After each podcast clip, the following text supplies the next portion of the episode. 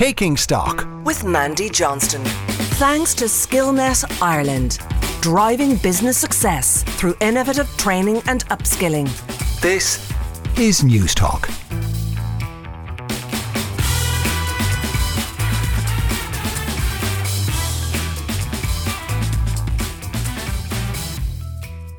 You're welcome to Newstalk's Taking Stock. I'm Mandy Johnston. On today's show, I'll be joined by more international and Irish experts who drive our world of business and politics.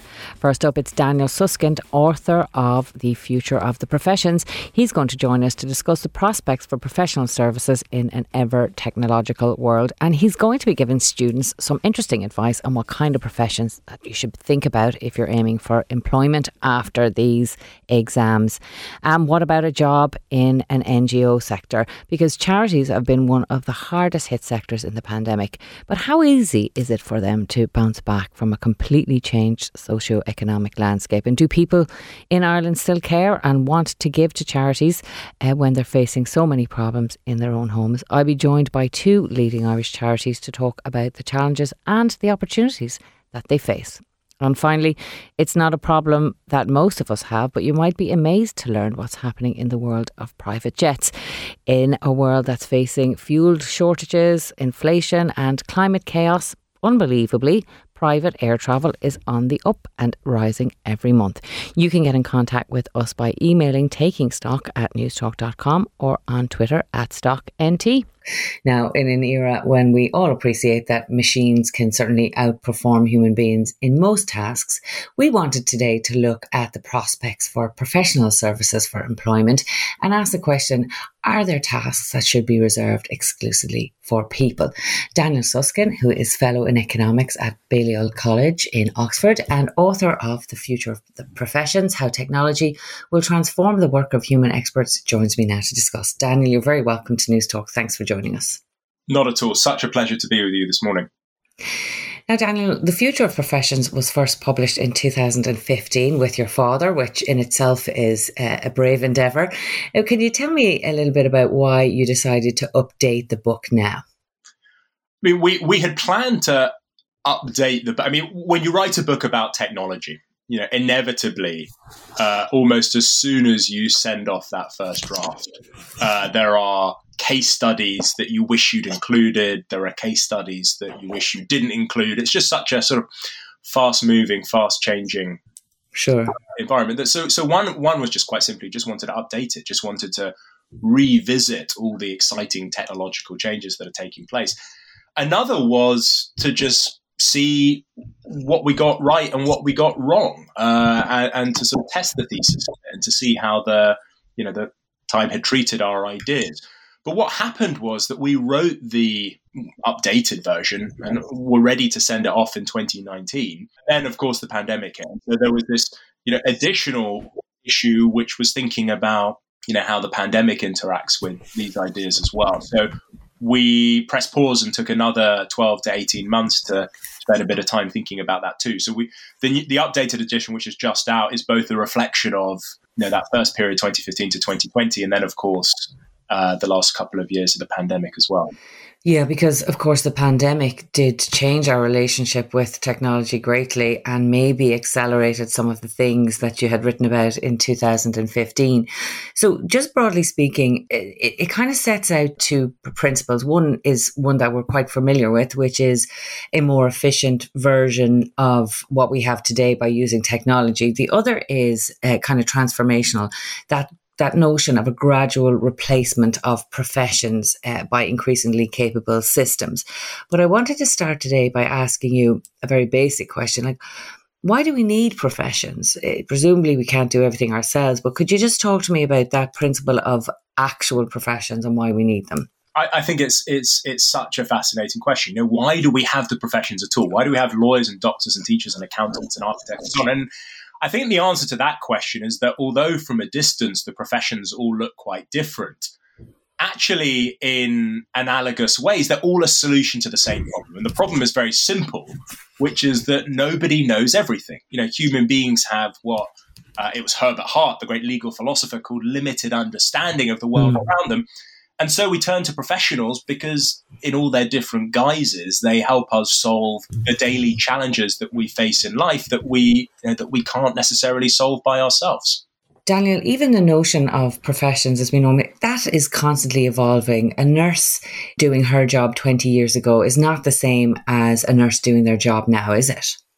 I think that's right. And I think that's an important observation, which is that often when people are looking for the impact of technology on the world of work, they look to see which jobs have been created and which jobs have been destroyed. And the line you often hear is, are robots going to take everyone's jobs? But actually, the way that technology affects the work that people do is by transforming, in many cases, the sorts of tasks and activities that they have to do in their jobs. Exactly as you say in the case of nursing. And what about things like those professions who need instinct, emotional intelligence, and kind of bespoke offerings? Presumably, that's not something that can ever be replaced by technology. Well, it's interesting. I mean, and this, it's a common reaction of professionals.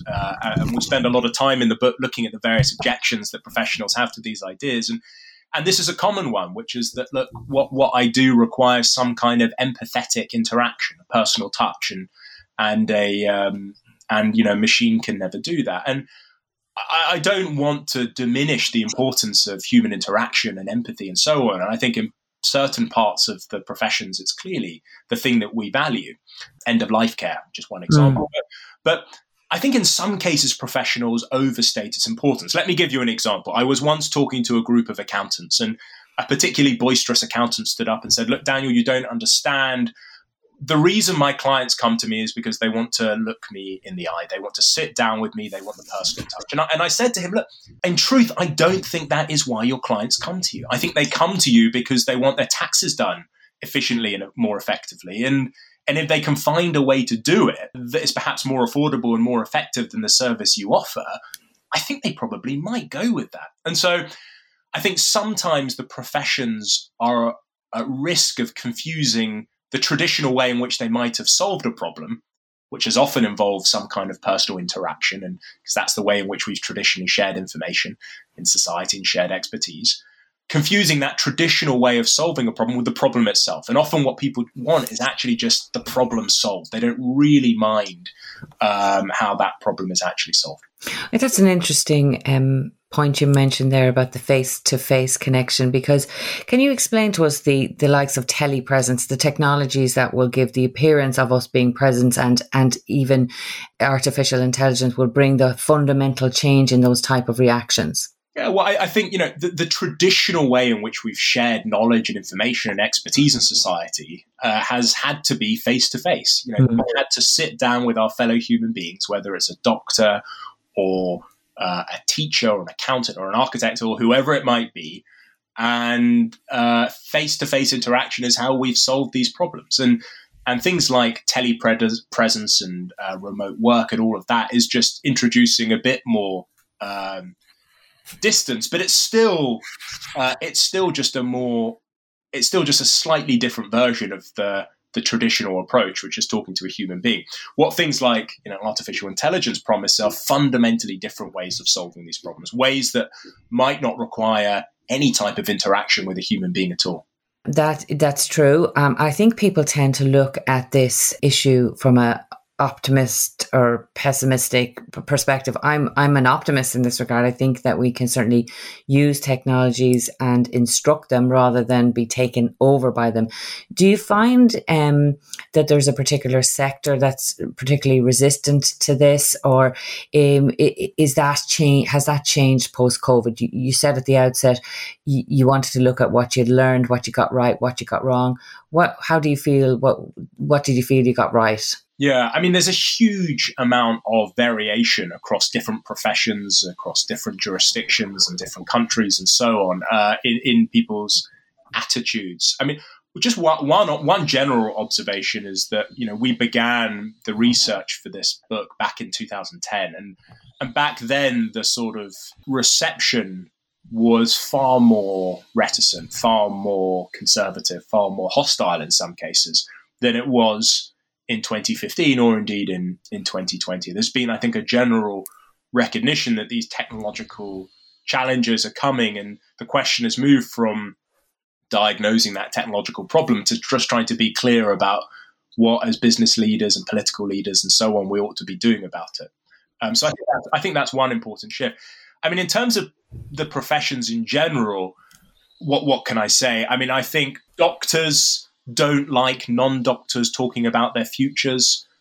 Teachers have very strong opinions. Accountants are probably the most receptive. Consultants see a lot of potential for change in other sectors other than their own. You know, there are a few generalizations you can make, but really there's just a huge amount of variation and difference. Daniel, the state exams are underway here in Ireland at the moment, and this year, for one reason or another, it sparked a lot of debate about the importance of, you know, not just going down the academic route and maybe taking some pressure off students, and also looking at other professions in terms of employment. In light of the technological changes within this book and everything you've learned over the last 7 years and in all the research, can you just tell us at this moment in time, is there a piece of advice that you would give a 16-year-old or an 18-year-old person who's doing these exams in terms of what type of career path they could follow that would be helpful for future generations? I mean, very broadly, I think there are two strategies here. Either in your career, you want to be the sort of person who's competing with these systems and machines, who's doing the sorts of things these systems and machines cannot do. And in spite of all the technological advances that have taken place, that, you know, there are lots of things that we do better than machines, certain types of interpersonal and communication tasks still, certain tasks that require judgment and creativity from us even still. There's also another path, though, which is not to try and compete, but it's instead to try and build, to be someone who's capable of designing and operating these technologies and anticipating where we can use them productively, identifying moments in our working and everyday lives where we can use these technologies as well. What we shouldn't be doing, and what people should avoid, is doing things that involve the sorts of routine activities that these technologies are already very good at doing. And one of my worries is that when you look at our education system, not just primary and secondary, but also when you look at how we're training people to be, you know, in our professional institutions too. Often that's exactly what we're doing. We're teaching people to do the routine stuff. You know, If you think about what the first 5 years of being a lawyer looks like, being a junior lawyer, document review, document assembly, document retrieval. That's basically what you're doing.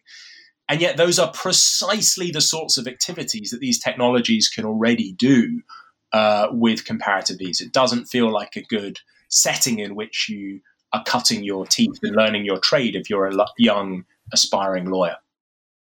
And what about the world of politics, Daniel? How do you see these type of technologies assisting there? Well, it's interesting, isn't it? I think there's two aspects to this. One is that these technologies create new political problems. I mean, one of my interests is the impact of technology on work, and I think, you know, I just don't think we're taking seriously enough some of the challenges associated with automation. So that's a big problem. There's also tremendous political opportunities in the, you know, one of the reasons to be optimistic and one of the exciting things about these technologies is that they offer people, you know, many of our traditional professions are creaking. Not enough people have access to good healthcare system, good education system. They don't know what their legal entitlements are. They don't know how to manage their financial affairs. And the promise of these technologies is a sort of liberation, in many cases, of the expertise to solve those problems that's traditionally only been available to a very privileged and lucky few. So using technology in that way, I think, is tremendously exciting. But there are also questions about how technology affects the practice of politics. And we only need to look at the last few years, whether it's the influence of social media on the sort of not only the information that we get, but the conversations we take part in. It's just one example of how technology can challenge some of our traditional ways of deliberating as a society and as a community. What do you mean, Daniel, when you say the problems of automation, when we're not taking that seriously? What do you mean by that? every day we hear stories of systems and machines taking on tasks and activities that until recently we thought only human beings alone could ever do. Making medical diagnoses and driving cars, drafting legal contracts and designing buildings, composing music and writing news reports. You know, what does all of this mean for the vast majority of us, for whom our job is our main, if not our only, source of income?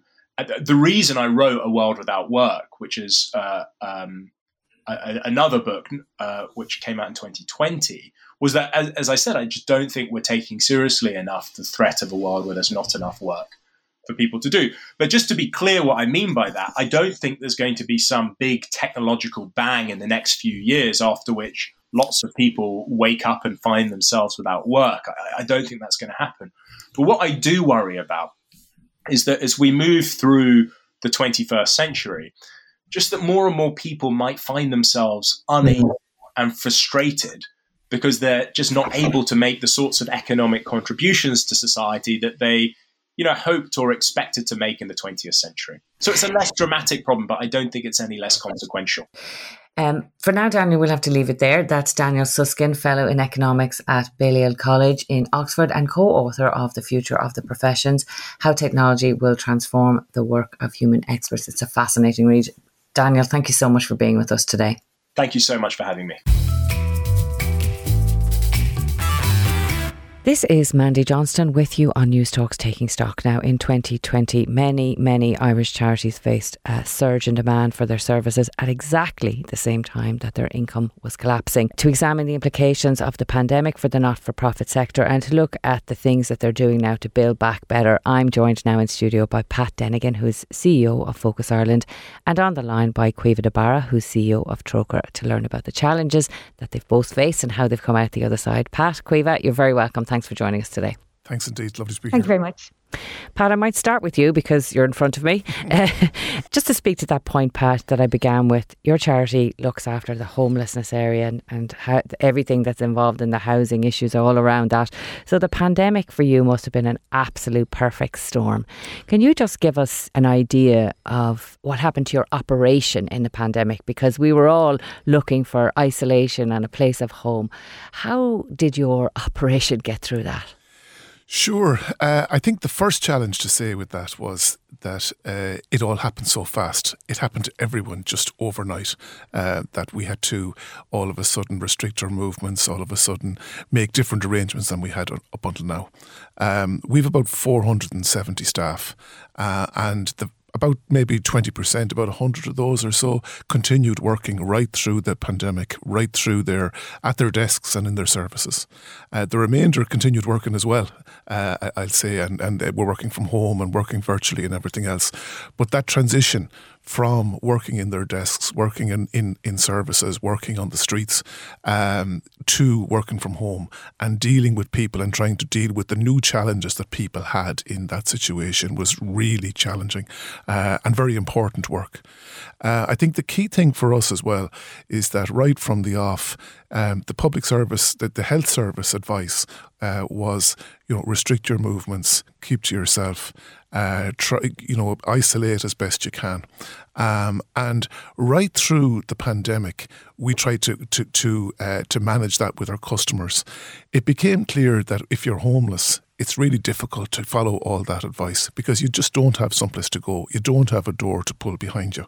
And I think part of the challenge with that was to manage that anxiety, to manage that anxiousness and everything that developed with that, when all that advice was so prevalent out in the media, the airwaves and everything else. But that was a real challenge. I think facing into the uncertainty as well around the financial uncertainty, the uncertainty around fundraising, the uncertainty around what was coming around the corner and what was the future going to be, was also a kind of a key element as well. And that was for all sorts of people. It was from our customers, people who were homeless or in danger of being homeless. It was for staff. It was for supporters, and it was for trying to get our message out as well, and keeping that message in an environment which was completely dominated by one thing, which was COVID. It was really important. Caoimhe, I might bring you in here. That uncertainty that Pat is talking about, is that a familiar picture to you? How did your operation cope in the early days? What were the big challenges that were facing you? So the challenges were huge. They were monumental. You know, none of us had ever experienced anything like this. And I think for us, we were dealing with many different environments, including environments that are highly fragile. So if I just break down, you know, the two different core environments. So we had our Ireland environment, and then we had the environment of our overseas programme countries. So we work in 20 of the most fragile countries around the world. And really, whereas in Ireland, we were able to very quickly pivot, reestablish ourselves, work from home, give people the advice and the guidance that was coming through the HSE. We were actually very well equipped to be agile from that side in terms of our own operations in Ireland, with the big exceptions of our fundraising operations and our outreach. So, for example, our education work through schools and through other groups and channels. And like everybody else, we struggled, but we managed to get through that. Where things remained very volatile for a long time was in our country offices, where what you had was a pandemic that was, you know, rolling in waves right across the world, and country contexts where the health systems are extremely fragile and extremely weak. So first of all, we had to consider about our staff, you know, national staff, their access to the kind of care that we wanted them to have, their access to insurance that would cover things like COVID. We had to also then consider all of our partners and how their work was impacted. A lot of the travel stopped, both internationally, for example, travel from people in Ireland, going out and providing support to country offices and programmes, but travel within countries as well.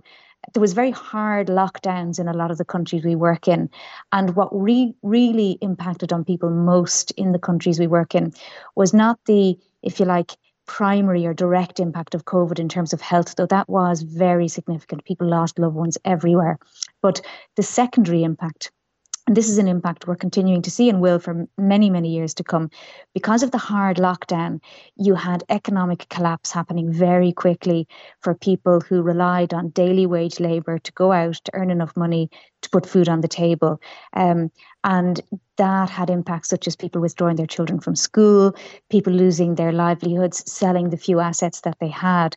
So there were deepening and deepening spirals of poverty happening. And in fact, over the past 2 years, even before the Ukraine crisis, the base level of poverty represented by hunger doubled across the world, having improved every year for 20 years prior to COVID.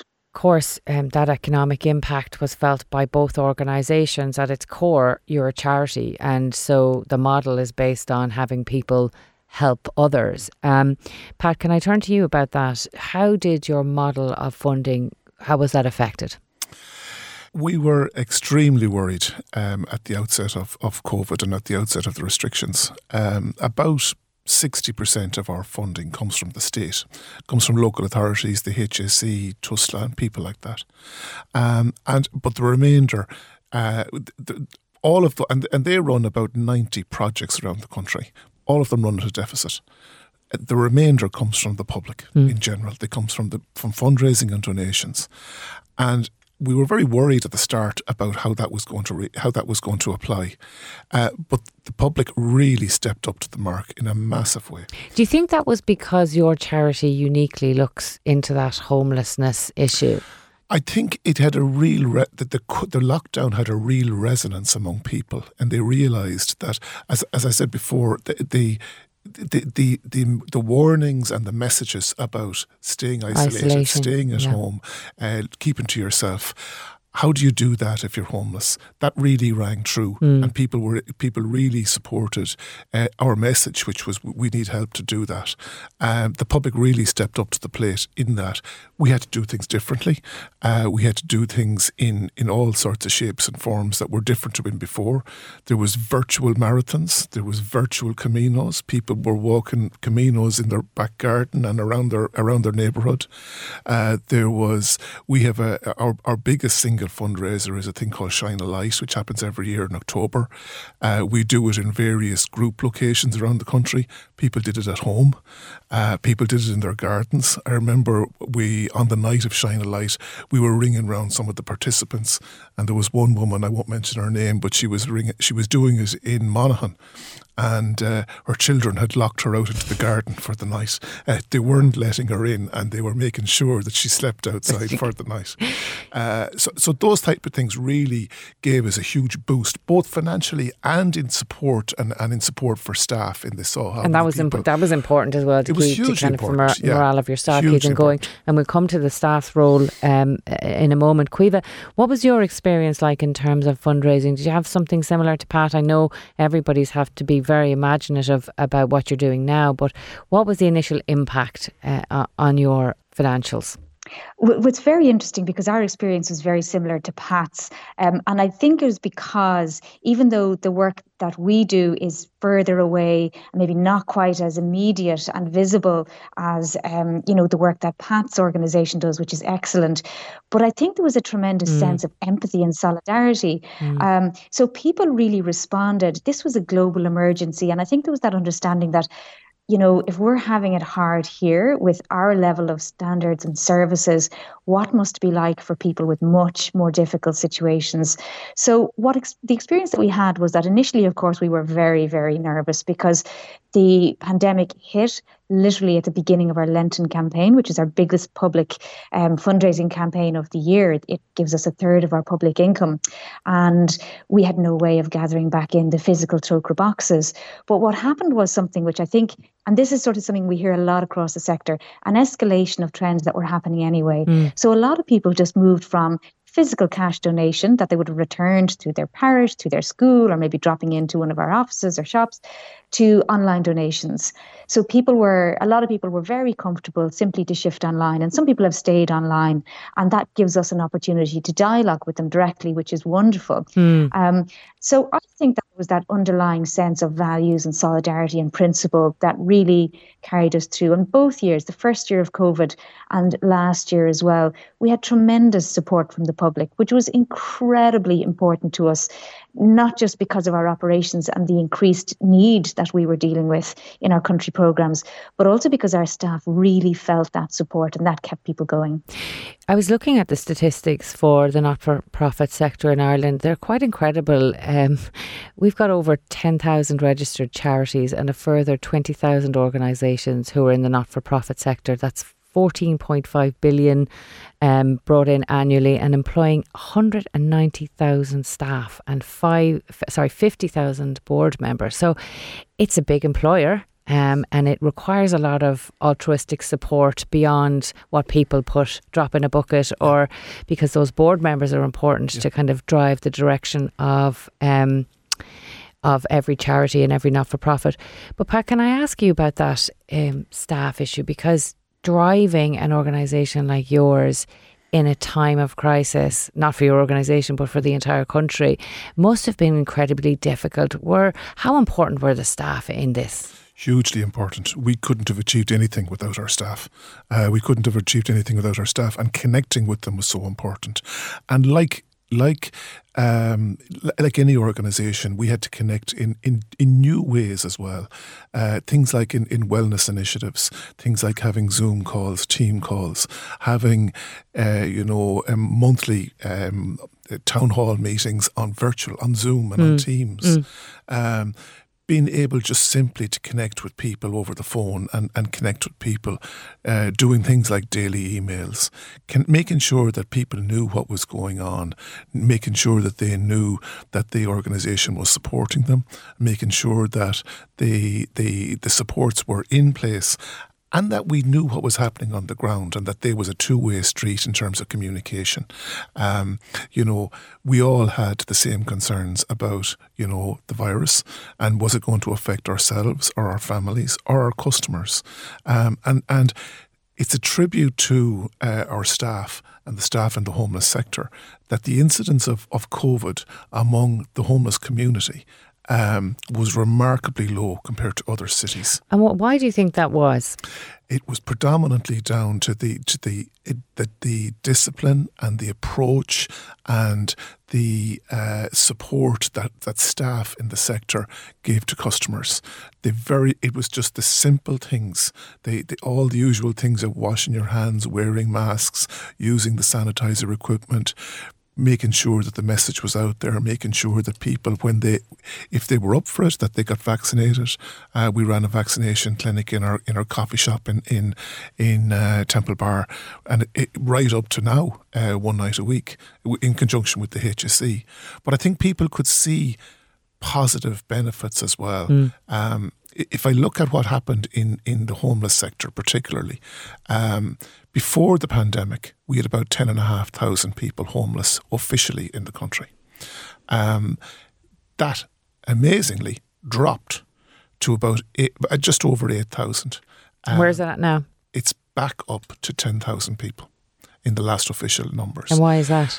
But, well, I suppose why it dropped was really important, because it dropped for a number of reasons.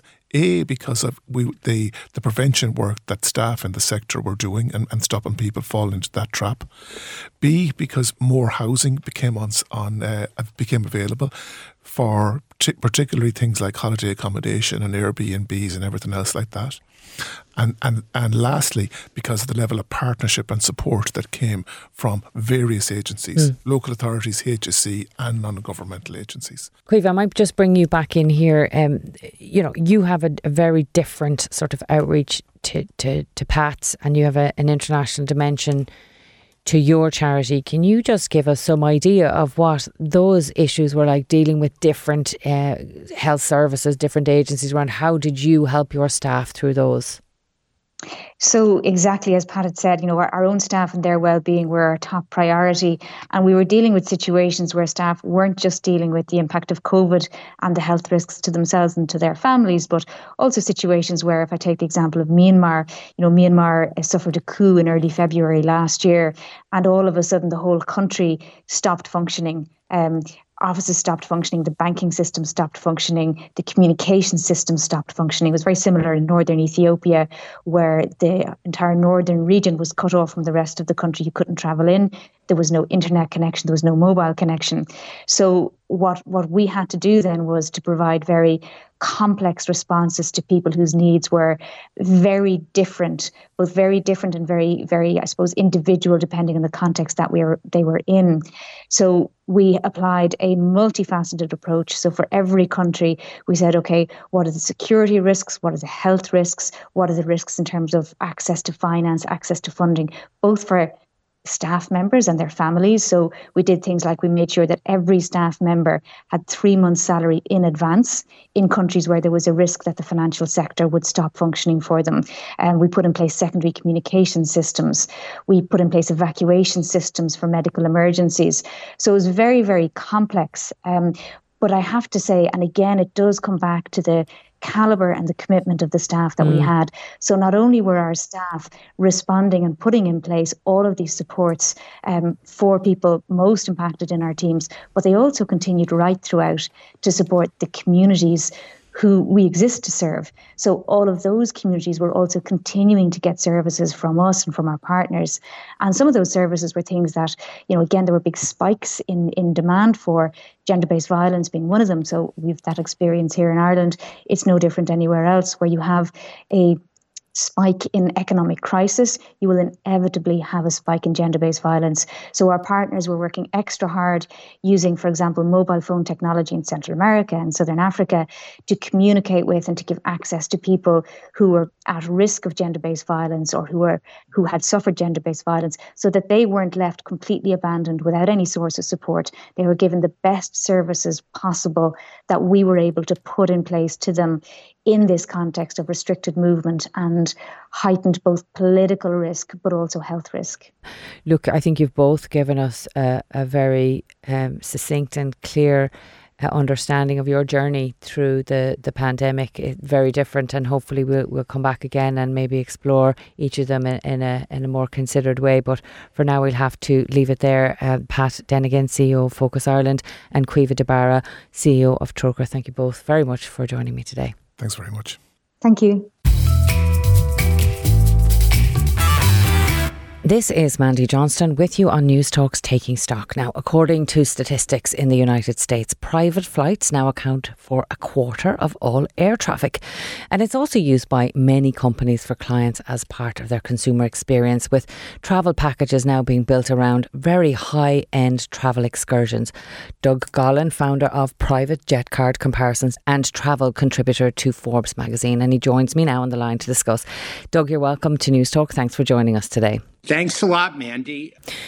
Now, Doug, private jet travel isn't just something that is here to stay. It's actually on the up, isn't it? Can you just give us an idea of how much this sector is growing post-pandemic? Yeah, it's growing significantly. Like all travel, private jet travel had a dip at the beginning of the pandemic. But before the vaccines, people started to fly privately because they wanted to avoid the crowds in the airports. And so by June of last year, private jet activity had actually reached in the United States pre-pandemic levels. And then every month since June of 2021, it set a new record. So the people who started flying privately, they've stuck around. People who were staying home, obviously, during the shutdowns, they've been back out and traveling, people who were flying privately before. And now there's a lot of business usage because particularly in the United States, the airlines have cut back airline service. They've canceled flights, especially if you live in spoke cities. Sometimes it's just hard to find flights to, get to your business meeting.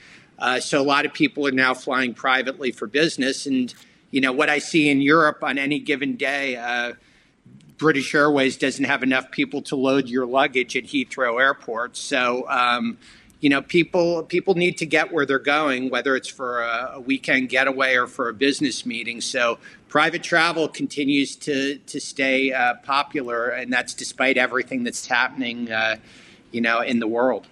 Yes, so the joys of unshackled commercial schedules and avoiding all the security queues are a real and obvious draw, but How does this all square with the concerns that big celebrities and major corporations have with climate change? So we see celebrities every single day blue in the face telling us about climate change, climate action, businesses trying to hit their ESG targets. How do they square that circle? Well, pretty much all of the different private jet providers, private aviation providers, the ones that sell jet cards in fractional ownership, they all have programs that allow their customers to buy carbon offsets. Some of them include the carbon offsets in part of what they sell.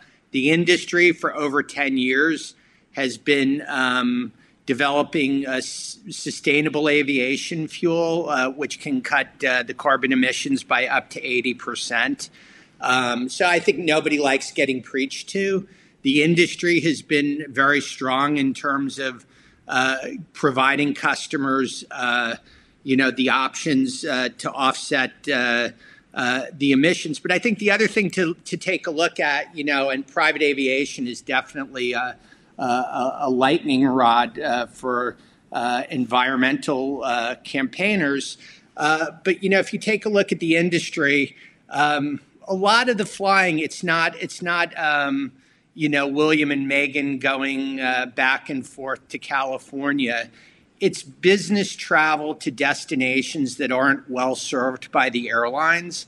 And private aviation allows business to take place in rural and secondary cities that normally wouldn't have the same type of business opportunities. So it helps create jobs in these secondary markets where the airlines really aren't serving those markets. And then the other thing, too, is if you look at private aviation, the whole infrastructure, the sort of the fish tank it operates in, well, that's the same fish tank that, supports first responders after storms, after hurricanes, organ transplant flights. So that all comes together. And, when you talk about should we get rid of private aviation, and you didn't say that, but some people do, there's a lot that would be lost along with it. Is the industry doing everything it could and should? It probably could do more. It's doing a lot. But when you see the celebrities lecturing us, about climate change. Certainly climate change is an issue and everybody should be focused on it. Doug, I'm more interested in exploring how the architecture of private aviation operates now. So really looking at how maybe companies like yours or those private jet cards, how they work. So you're right, businesses are using it an awful lot more to get from A to B, and it makes more commercial sense for them. But what is making that option easier for them? So can you talk to me a little bit about what companies like yours does to attract those type of businesses into the private travel as opposed to using commercial? Yeah, so we don't sell private aviation. We're a buyer's guide. So there's over 50 different companies that sell jet cards and fractional ownership and different membership programs that make it easy for people to fly so they don't have to buy the whole plane. Sorry, Doug, when you say jet cards, is it sort of like a timeshare as we would have known it for private air travel?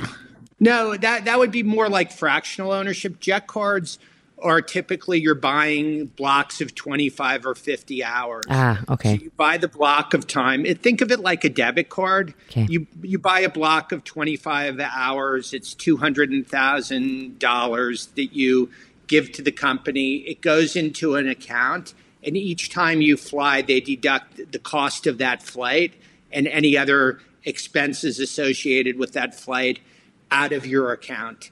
And so the jet cards, typically you get a fixed hourly rate, so you know how much you're going to pay based on the flight time in advance.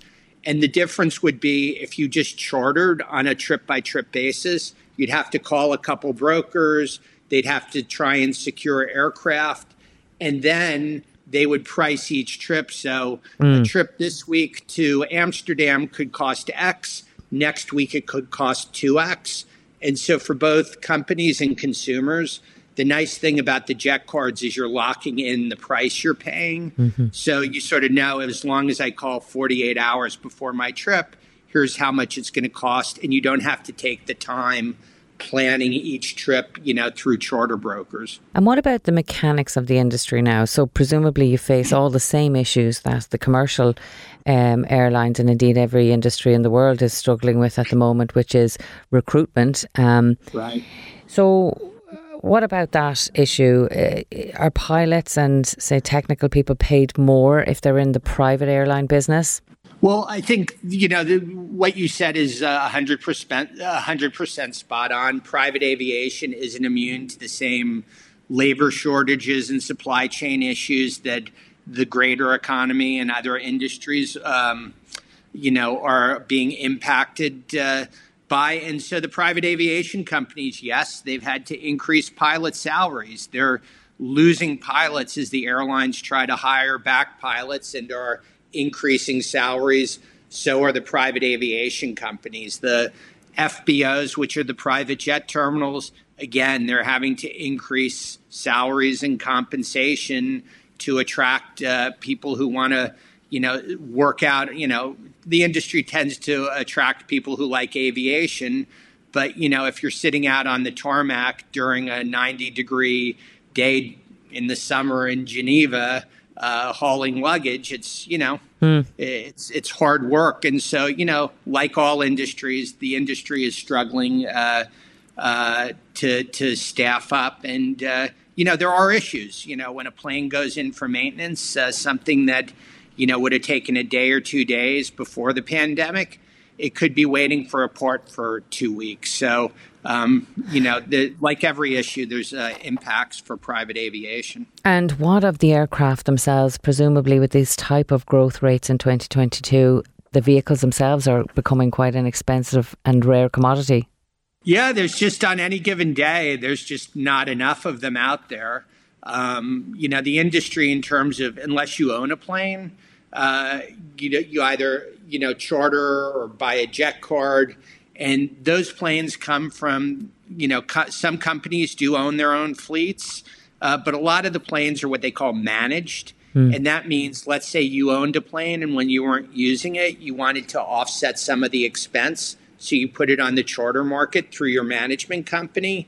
And so as owners are using their own planes more, and pilots can only fly a certain number of hours per month and per quarter, or, you know, before they'll quit, there's been less inventory available for people who don't own their own planes, because the owners are using them more. They don't have pilots always to fly the planes. And, you know, as I mentioned before, you know, something that would have taken a plane out of circulation for 2 days for maintenance now might keep it out of circulation for 2 weeks. So there definitely is a shortage of supply in the private aviation market. And just about access to airports, Doug, do these private jets have access to military airports now? I thought that in the past it was, you know, solely governments who could use those. Are they using military airports as well as commercial airports? It would be typically commercial airports. You might get, if you were doing government business, you might get special dispensation to use a airport that's limited for military use, but you couldn't just fly your private airplane in there without approvals and clearances and permits ahead of time. So that would be unusual. Here in Dublin, we've recently closed our premium service for this type of passengers at our airport. Do you think that that's something that could prevent people from coming here, not just for tourism, but for business? So in other words, is having access to a swift route through an airport an important part of travel now for particularly people coming from the States? That's a great point. Private aviation contributes a significant amount of money to the economy, and people use private aviation because of the ease of getting in and out, the private terminals, the ability to not wait in long immigrations and customs lines. The average private jet, the passengers on that jet, not including fuel and airport services, contribute $80,000 to the destinations they visit. And so, you know, if you looked at Irish Tourist Board numbers, you know, that's probably equivalent to a whole 737 of regular travelers. So the people who come on the private jets, you know, they invest in businesses. They're doing business in Ireland. They're doing business with Irish companies. They're buying products and services from companies that employ people in Ireland. And then on the leisure side, you know, they're spending lots of money. They're not going on to hotels.com and booking the lowest rate. These are people who are taking over castles, staying in the expensive suites, eating at the best restaurants, playing golf, going on fishing expeditions. So they're contributing. It's the 20/80 rule. These are the people who are, you know, really helping the Irish tourism industry be profitable and, you know, work towards full employment, because these are the people who aren't traveling on a budget. They're spending a lot of money, and they're the people who enable the owners of the tourism businesses to reinvest in their product and also to keep it fresh. So, you know, tourist boards and, you know, airports should be really focused on, you know, how can we attract more of these people? I think before the pandemic, you know, when you looked at places like Barcelona and Venice, there was a concern about over-tourism. When you think about the private jet traveler, you have 5 or 6 people arriving in Ireland spending as much money as a full 737 of regular tourists, and nothing wrong with that. But there's less stress on the infrastructure when you have a group of 6 people going around in a Mercedes van spending a lot of money. So, you know, I think it would be short-sighted to not invest in private aviation. And, you know, certainly what we're seeing post-pandemic is people who didn't fly privately before, you know, once they started flying privately, they're now flying privately regularly. So it's an important business segment that airports and tourist boards should be focused on. Well, Doug, particularly our tourist board, they should definitely be targeting these people, because castles and executive suites are all we have left in Ireland. Everything else is absolutely chock-a-block at the moment. Sadly, the shortage of private jets are not a problem that I'm going to be facing anytime soon, but for now we'll have to leave it there. That's Doug Gollan, founder of Private Jet Card Comparisons. Doug, thank you very much for joining us today. Mandy, thank you very much. It was a pleasure. Well, that's it for this episode of Taking Stock, and now why we broadcast at this time on Sunday mornings. We're also available as a podcast for us from Friday mornings on the Newstalk app. My thanks to all of today's guests and to producer of Taking Stock, John Fardy, with Jojo Cardoso on sound. Jonathan McRae's up next with Future Proof, and then it's Gavin Riley with On The Record, and they'll be bringing you all the highlights from the Sunday newspapers. So from Taking Stock with me, Mandy Johnston, thanks for tuning in and enjoy the rest of your day. Taking Stock with Mandy Johnston. Thanks to Skillnet Ireland. Sunday morning at 9 on Newstalk.